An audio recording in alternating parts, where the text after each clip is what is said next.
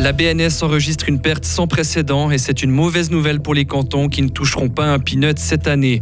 Des milliers de personnes attendent encore et toujours leur carte d'assurance en Suisse. Et puis 120 000 tonnes de jouets qui finissent chaque année à la poubelle. Ce n'est plus possible pour un papa fribourgeois qui souhaite leur donner une seconde vie. Météo, demain couvert, mais peu de pluie et suite de semaines perturbées et venteuses. Mehdi Piquant, bonjour. Bonjour à toutes et à tous. Le montant donne le tournis. La Banque nationale suisse a perdu près de 132 milliards de francs l'an dernier. Les chiffres publiés aujourd'hui par la BNS présentent comme attendu un déficit colossal, une perte historique. Conséquence, la Confédération et les cantons ne toucheront pas un centime de la part de la BNS cette année. Une bien mauvaise nouvelle qui avait été néanmoins anticipée par le canton de Fribourg. Écoutez le directeur des finances, Jean-Pierre Sigan. Ce n'est pas une catastrophe parce que nous avions fait des réserves sur euh, cette rubrique.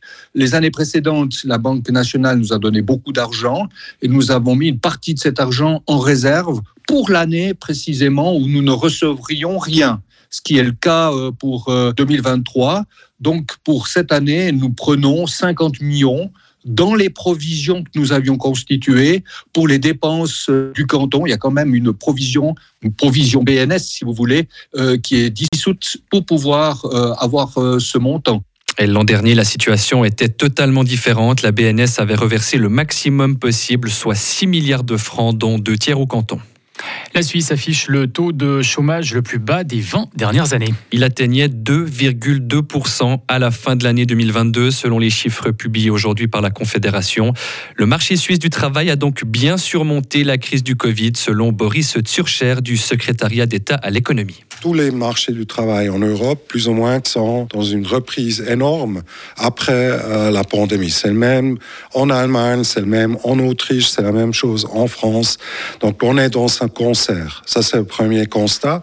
Le deuxième, bien sûr, c'est les effets après pandémie. Il y a des effets de rattrapage qui se sont manifestés en 2022, qui ont aussi eu un effet très favorable sur le fonctionnement du marché du travail.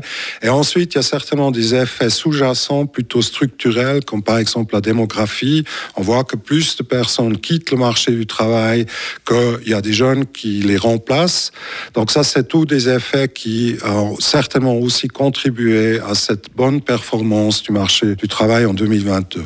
Dans le canton de Fribourg, le chômage a sensiblement baissé en 2022. Le taux moyen s'établit à 2,3% contre 3% en 2021. Des dizaines de milliers d'assurés n'ont pas encore reçu leur nouvelle carte d'assurance maladie. Oui, et ça concerne essentiellement les personnes qui ont changé de caisse cette année. Selon la presse dominicale, les retards de livraison touchent surtout Elzana, la CSS et la KPT.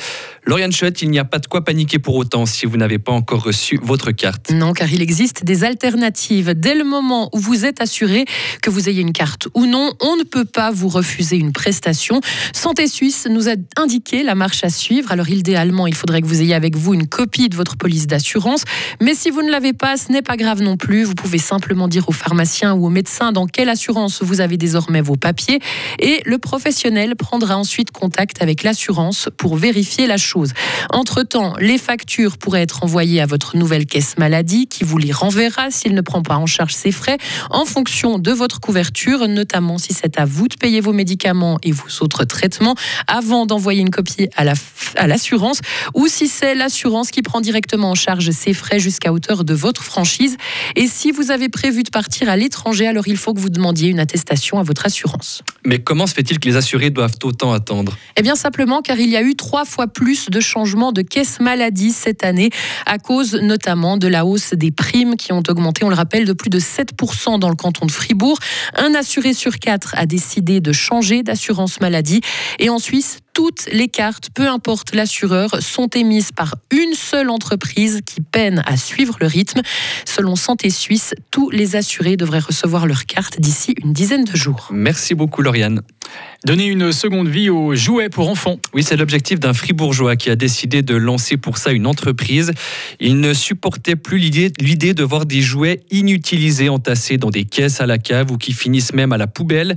L'idée est donc de mettre sur pied une ludothèque digitale. Rachid Sidama est à l'origine du projet. Je suis papa et je suis confronté au même problème que vous tous les jours. Hein. C'est que les charges, elles augmentent. Il y a l'inflation et le problème, c'est que ben, notre budget se réduit mais notre salaire, il n'augmente pas forcément. Et puis, on peut plus forcément des fois se permettre d'acheter toujours des jouets pour permettre à nos enfants de partager, d'avoir des moments uniques. Et surtout, ce qui est important, c'est pour leur développement euh, de leur imagination. Nous, on a envie vraiment de permettre euh, à tout type de personnes, tout type de bourse, de continuer à acheter des jouets, parce c'est important, et d'avoir aussi un peu cette conscience écologique qui est en plus en plus au goût du jour. On le voit euh, d'après les chiffres, j'ai vu un dernier euh, sondage, il y a plus de 150 000 tonnes de jouets neufs qui sont construits chaque année et il y a plus de 120 000 tonnes qui finissent à la poubelle. Pour moi, c'est plus possible.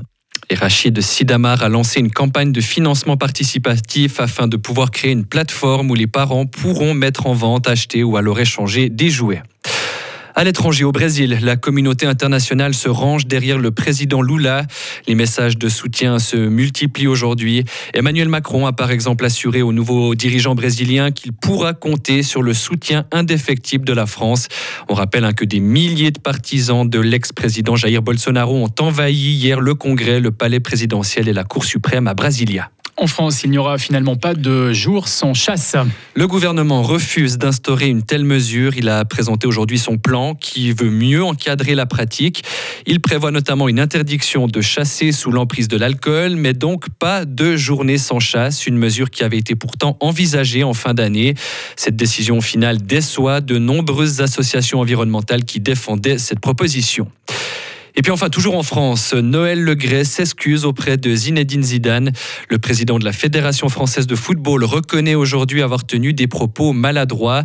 Il a dit hier sur un plateau TV qu'il n'aurait même pas répondu au téléphone à Zinedine Zidane s'il l'avait appelé pour se porter candidat pour le poste de sélectionneur de l'équipe de France.